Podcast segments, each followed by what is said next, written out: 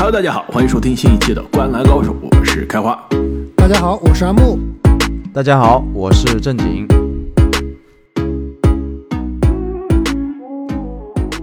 那么在我们录音的时候啊，NBA 今年的季后赛第二轮已经即将开打了，就是我们录音之后的这这当天啊，晚些时候，第二轮的东部对决以及西部对决就要开始了。那现在还有一组第二轮的对决啊没有出炉，那就是湖人在昨天晚上刚刚四比二淘汰了灰熊晋级之后啊，在将要等待。勇士和国王抢七大战，最终出现的获胜者。那么这组对决呢，将会在下周美东的周二开打。那在那之前呢，其实东部另外一组对决啊，也是随着波士顿凯尔特人有惊无险的第六场的胜出啊，淘汰了亚特兰大老鹰，将会在季后赛面对其实第一个出现的球队，四比零横扫篮网的。费城七六人这一组可以说是恩怨情仇啊，这个冤家路窄的对决。今天要不我们就来聊一下这组对决的前瞻。但是我觉得在聊这一组对决前瞻之前啊，还是有必要回顾一下昨天晚上西部的两个第六场的争夺。那分别是湖人淘汰灰熊，以及国王啊在客场几乎是完成了不可能完成的任务啊，再次。以下客上，但其实是三号种子打六号种子，但是心理优势还是不一样的，而且是勇士魔鬼主场，战胜了勇士，在悬崖边上又站了回来，拖进了抢七。要不我们先从这个国王勇士的第六场开始聊一下。正经作为这个库里的球迷，今年是志在卫冕啊，心里现在慌不慌？第七场回到了国王的魔鬼主场了。首先还是要夸奖一下国王啊。呃，确实是打得非常好。这些年轻的小伙子们，嗯，在勇士的客场可以说是毫不手软。特别是蒙克、呃，福克斯等等啊，包括这个赫尔特尔，都是这个呃手起刀落，投进了很多关键的关键的进球啊。呃，打得非常不错，全场压制勇士，分差一直保持在十分左右。那勇士这边啊，我基本上是看麻了啊。现在这个状态啊，刚刚开花说卫冕，我觉得是非常的奢望。你先老老实实的把抢七赢下来再说吧。现在这个状态，抢七真的鹿死谁手啊？不一定。虽然说，我觉得联盟可能更希望看到勇士湖人的这个对决啊，流量大队的大碰撞，对吧？但是如果你自己不争气，联盟是帮也没法帮的，就像昨天晚上，对，只能帮一点点，对吧？你输个三五分可以帮一帮，你输个十分以上你就没办法帮了。真的，我我其实真的昨天晚上我是有一点输球又输人啊。其实昨天晚上联盟已经有一点在偏帮勇士了，萨博尼斯快被打死了。那个追梦感受到这个吹罚尺度之后啊，动作也是非常的大。但是昨天晚上普尔非常拉胯的表现。水花也上空篮不进是吧？对，水花也是没能运球出界，对各种各种离谱的操作，G 六汤也没能如期到来，所以啊，怎么说呢？希望能够调整吧，到第七场。而且啊，尤其昨天晚上，其实看到一半，我就给你们俩发短信嘛，我说，相比，就因为蒙克普尔今年都是这个。不错的双能卫第六人，对吧？但是两个人在这个系列赛的对比，特别是昨天晚上，真的是一个天一个地。再比较一下这两个人身背的合同的大小啊，真的是感觉勇士的这笔续约，去年夏天看的时候感觉是怎么说呢？因为对吧？伴随着这个冠军的光环啊，还行。但今年再看，实在是有一些贵了。而且有没有这种感觉？没错啊，而且就是这两个人在状态不佳、手感不佳的时候，怎么去调整这一点？蒙克可比普尔老练太多了。蒙克是非常的清醒啊，就是当我在外线可能投不进的时候，我就频繁的造杀伤，基本上进去就有一个犯规，进去就有个犯规，我至少把呢这个得分的势头给延续了。普尔这边外线投不进啊，经常就是一个各种扭来扭去的一个失误，辣眼睛。其实我觉得，我总结一下昨天晚上这个比赛啊，一共三点吧。两点是国王这边，一点是勇士这边。勇士这边两位都聊到了。其实我觉得昨天整个基本盘打的问题不大。库里肯定不是最好状态，但绝对不能算拉胯。汤普森其实在有段时间手感是非常好的，但是我觉得总体来说，球队没有给他更好的支持，就是出手他的出手还是太难了。就球队给他做了一些战术挡拆啊，什么跑位啊，没有跑到位。最大的还是普尔的问题。两位都说了，普尔这个拉胯。我昨天看普尔，你让我想了一名球员是谁吗？你最喜欢的球员是莫兰特。就莫兰特有的时候上头怎么打，就往前冲，冲到里面去，然后呢，先不管，先把自己从扔起来，扔起来，然后再想怎么做动作。普尔是一样啊，不是普尔不一样，普尔也是不管怎么样往里冲，冲完以后他是先把球扔起来，然后再想这个上篮动作怎么完成。很多球就是你这个上篮动作都没做完啊，球已经扔掉了，非常离谱的一些一些的选择。没错，相比蒙克，其实普尔真的是感觉稚嫩了很多，而且很上头。因为照理说，普尔这个位置是做一个 playmaker 的，对吧？勇士也是想培养，想培养他做一个 playmaker，就是我做这个系列赛完全看不出来，对吧？他他昨天就是，哎，我拿着球往里冲，冲了以后就上，反正不管，可能是想找哨，但是他那个身体对抗，他那个身板子也不像蒙克那样能够找到哨，是吧？所以真的是很拉胯。没错，所以这个系列赛啊，除了库里之外，我觉得这个勇士真正能做 playmaker、能做这个持球梳理进攻的人啊，追梦不用提了，是老本行，对吧？另外一个可能就是努尼了，是不是？能他可能不是说持球梳理进攻啊，但是他的这个内传外抢到前场篮板之后往外甩出来的这个传球啊，还真的是挺不错。除了我觉得照理讲应该是维金斯去做的，但是目前看来。第二持球人是汤普森，就很奇怪。但是汤普森不是去梳理进攻的人啊，对吧？对啊，汤普森基本上传不出好球的，基本上不会传球，你他真的不会传球啊，不会传球我就干了，对吧？所以这个打法是不太正确的。我觉得还是应该多把球给库里，库里还是拿球拿太少了。对，但是我觉得你替补上来还是需要有一个人持球的。如果真的普尔做不了这个角色。还是我之前说的，我希望迪文琴佐可以。对啊，其实迪文琴佐除了三分不太灵之外，三分不准。但是其实他控球，我要比普尔放心的，靠谱。对，另外两点我说一下国王这边打的好吧。第一点就是这个冰箱教练麦克布朗有两把刷子，对吧？这场比赛直接弃用了艾里克斯莱恩。之前我跟正经都觉得打得非常好的，甚至比萨博尼斯打的还好。但是呢？他们用了这个莱尔斯来当五号位的替补啊，比埃里克斯莱还空间好。防首先防守他不拉胯，对吧？防守他其实防的比萨博尼斯防的好，我觉得护框也有，然后轮转也快。另外进攻方面，他这个空间比萨博尼斯要好太多了。他的三分球，对吧？手起刀落，非常非常好用，还能打转换进攻。这系列赛萨博尼斯进攻端的作用几乎为零啊，可以说。我我就说嘛，萨博尼斯也是另外一个迪隆布鲁克斯，就是你其实。不上他比上他更好用。其实，在前瞻的节目中说了，对位上真的是可谈。他防守上其实是对于勇士来说啊，这种防勇士进攻他是累赘嘛。那进攻上来说，其实追梦和努里两个人其实都防这种地板流的中锋啊，防的挺好的。没错，萨博尼斯他的优势就是地板流嘛，就是我可以给你硬硬扛，对吧？感觉身体很硬，但是你碰到 追梦碰到卢尼你也打不进去。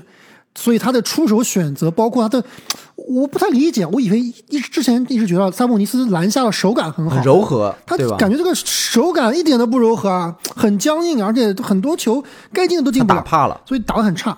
但是但是这个莱尔斯的使用真的是一个神来之笔，所以我觉得昨天那个 MVP 啊，应该颁给这个布朗加莱尔斯这个组合，对，非常非常。教练科尔自己都承认，教练方面他昨天是远远做的不如布朗的。等一下，说到说到教练，还记得我说的国王最大优势吗？间谍，懂行，麦克布朗，布朗懂科尔，对呀，战术版都看得清清楚楚。两个人其实第一场见面的时候，科尔跟布朗握手就说了，说我们现在战术都是新的了，你你不知道，真的，麦克布朗还真的是挺懂勇士这一套，战术是挺新的，就是普尔单挑。布朗说：“这个我确实没想到，我也 不知道怎么应对，但是也没也没必要去考虑，是吧？另外，我想说的最后一点就是，刚刚其实两位也提到的蒙克，就昨天，呃，决定比赛胜负的是蒙克。那蒙克确实抽起风来是挡不住，但是我觉得勇士这边对于蒙克的防守是太不认真了，就太不尊重对手了。首先，他是个很好的射手，对吧？很多情况下，蒙克是有大空位三分机会的，这个东西是不可理解的。另外一点就是，可能这个系列赛最后几场比赛对于福克斯的防守是比较到位的，对吧？这个维金斯跟防，然后冲进去以后有追梦的包夹，再加上他有伤，再加上他有伤，福克斯打的其实还是比较挣扎的。虽然说效率还是很高啊，但是没有让他爆起来。但是对于蒙克的防守，就是你你你汤普森去防你。库里去防普尔去防，你防不了啊，就是一步过呀，对吧？你还是得用让这个身材高大一点的，比如说维金斯啊，甚至是库明加去去试试看。对于蒙克昨天这个往里突啊，就直接就被突爆了。所以下场比赛对于蒙克的防守，我觉得勇士也要做调整。库明加肯定不行啊。其实刚刚阿木你自己都说了，为什么蒙克能爆的原因啊，就是勇士其实把防守的重心放在了防突破上面。防福克斯上面，昨天有个球就很明显，福克斯中路突破，维金斯在前面领防，然后他突到这个罚球线附近的时候，一个斜传就是传给那一天巴恩斯绝杀没进位置的，但是站着的人是蒙克。这个时候我们才看到库里是从收缩包夹福克斯的位置啊，姗姗来迟去扑这个三分球，结果完全没用，就是勇士已经把重兵。囤积在内线去收缩包夹了，所以勇士呃蒙克会有这么多的空位啊。但是其实我觉得还是第七场不能被国王的这个教练牵着鼻子走。你不能想着我怎么去掐死蒙克，怎么去掐死福克斯，我上什么小黑顿顿，我上什么迪文琴佐两个去锁他们，不能这么想。勇士的优势还是在进攻。怎么样把这个进攻打好是重中之重。你就算掐死了这两个人，也会有其他人站出来的。如果你自己进攻不开的话，所以第七场其实就拼一个意志品质，拼一个自己球队最大优势了。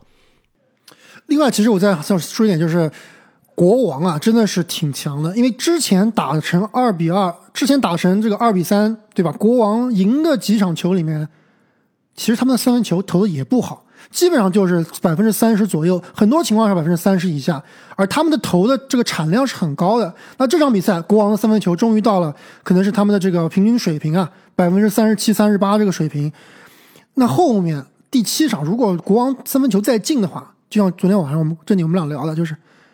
这勇士可能还真打不过他，三分球准起来，这个队是很难掐得死的。真的，我我就这么说嘛。你看前六场比赛啊，勇士勇赢的三场其实都赢得有一点惊险，但是国王赢的三场比赛相对来说到最后啊就比较稳了。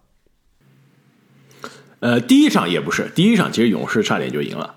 啊，对，第一场除了第一场，其实既然聊到这个啊，回到第七场国王的主场，你们觉得勇士？赢面有多少？其实，在我看来啊，勇士第六场是有些掉以轻心了。就是看了一半，我跟你们说，勇士玩火，你们说这个其实勇士真打不过，我觉得是勇士有点轻敌了。觉得第五场在客场赢下来，我们第六场回到主场应该能轻松拿下。很明显，从第一节开始感觉就是准备不足。你刚刚你们说啊，对于对面的三分的防守啊，包括对于蒙克的，尤其是对于蒙克的防守啊，就是勇士感觉有一些。打的非常的被动，而且但是对面麦克布朗对于自己阵容和战术的调整其实做的更加好，比如上莱尔斯这样一个骑兵啊。但是我觉得科尔以及这一支勇士到了关键时刻，应该是有办法做出调整的，尤其到了第七场，毕竟两个球队啊，一个是。季后赛什么场面都见到过的球队，有总冠军的经验的球队，另外一支是第一次打季后赛的。虽然是有非常强的主场，而且有所谓的关键先生，但是我更加愿意在这种生死时刻相信更有经验的老师傅们。所以我觉得勇士应该第七上赢面更大。我看了一下这个拉斯维加斯的市场评估啊，跟开花的想的是一样的，其实勇士还是稍稍占优的，是负一点五，就是等于是勇士是啊赢两分球。非常接近，但是依然是看好勇士。其实我也是一样这个想法，就是跟开发想的一样。按经验来说，按照这个球星成色来说，勇士肯定还是占优。再加上刚刚我们开头开头聊到的这个裁判啊，你想想看，如果是不是勇士打这个啊湖人的话，联盟要损失多少多少钱，是吧？少了多少收视率，对吧？而且我听说这个。嗯、咱们国内的转播啊，好像也是，如果是勇士打湖人，那会有一个转播小组去洛杉矶、去加州现场；如果是打国王的话，可能就不去。就这个就是非常非常的 现实呃很为什么实际打国王咱们也不是说不去呢？他可能是考虑这个经费是吧？要不然这样，我们帮他们去，对不对？这个国内的转播的这个媒体啊，联系我们。对，给我们十分之一的钱就可以了。对，咱们也不是说阴谋论啊，或者说这个 这个这个这样不好啊，就是现实就是这样，对吧？没办法，也没什么好说的，所以所以最后一场肯定是会有。你要想国王说想要拿自己主场哨，我觉得是不可能的，没有主场哨这一说。只要能不偏这个勇士就已经非常非常好了。但我觉得最后还是会稍微偏一偏勇士。但就算是偏勇士的话，以国王现在的状态，我觉得啊不好说我觉得第七场嗯不说阴谋论，这阴谋论这个东西太太悬了，而且就是说多了其实也没意义。我觉得理理论上来说，或者说从历史经验上来看，第七场裁判的吹罚尺度一般都会相对比较比较他不松敢太而且太会偏。会松一些，就基本上能让你们球员去决定比赛。解决的，就就让球员解决，让篮球去决决定这个比赛。所以，如果在吹罚尺度比较松的情况下啊，如果是这样，真的是这样的话，勇士占优其实勇士还是占优的，对对对因为勇士出了名的就是我打的比较 physical，打的更加身体接触更大一些，而且呢，越是这样的身体接触，再加上裁裁判如果就不不是罩的那么紧的话。这年轻的球队第一次打季后赛，第一次打第七场，你想想看，他们是第一次打季后赛，还一遇上了第七场，真的会懵的，真的是有可能有些现在看起来不会不懵知所措。那我们到时候知所措的。我们到时候走着看。依然是上次那个理论啊，就是国王他不是不是去争冠军的，国王是为了把勇士干倒，勇士是为了争冠军。所以是最后一秒钟，福克斯没有包袱的，有什么包袱呀？我第七场输了又怎么样，对吧？没包袱。福克斯最后横着这个绝平是吧？是的，所以很很难讲，真的很难讲。最后再说一下蒙克，啊，你们知道蒙克其实只比普尔大一岁吗？感觉他在联盟已经摸爬滚打了很多年，因为蒙克一七年进的联盟，普尔是一九年进的，但是其实前一两年基本上没有怎么打主力的这个时间嘛。所以其实蒙克虽然比普尔打了多了很感觉很久啊，多了很多个赛季啊，但是其实也只大一岁。所以再这样想一想，普尔的那个靴真的是有太多冠军的这个溢价了。而且普尔，说实话，他，你说真的证明过自己什么吗？对不对？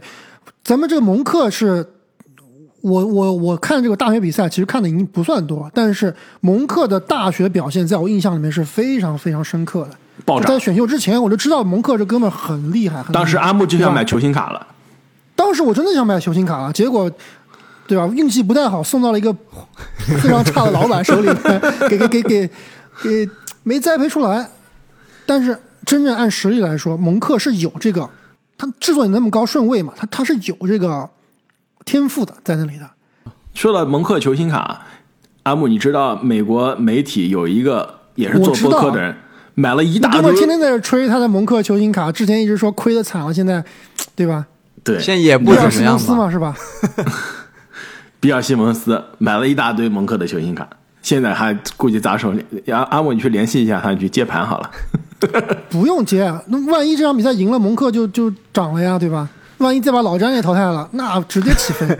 我 说实话，比尔西蒙斯买的球星卡都比较悬。你还知道，呃，蒙克是二零一七的新秀吧？二零一四的选秀，我记得那时候他在节目上说他想买当年的一个人，你知道是谁吗？二零一四有维金斯，对吧？有阿隆戈登，有贾巴里帕克，有恩比德，有斯马特，还是很多各种风格的球员都有。你知道他选的是谁吗？也是一个乐透新秀，但是我估计他选到乐透里面最坑的了。或者前十里面最坑的了，有可能。艾克萨姆，哎，还真不是 X M，有 X M 有可能更坑啊，风格类似，艾弗里佩顿。艾弗里佩顿，他为什么喜欢艾弗里佩顿呀？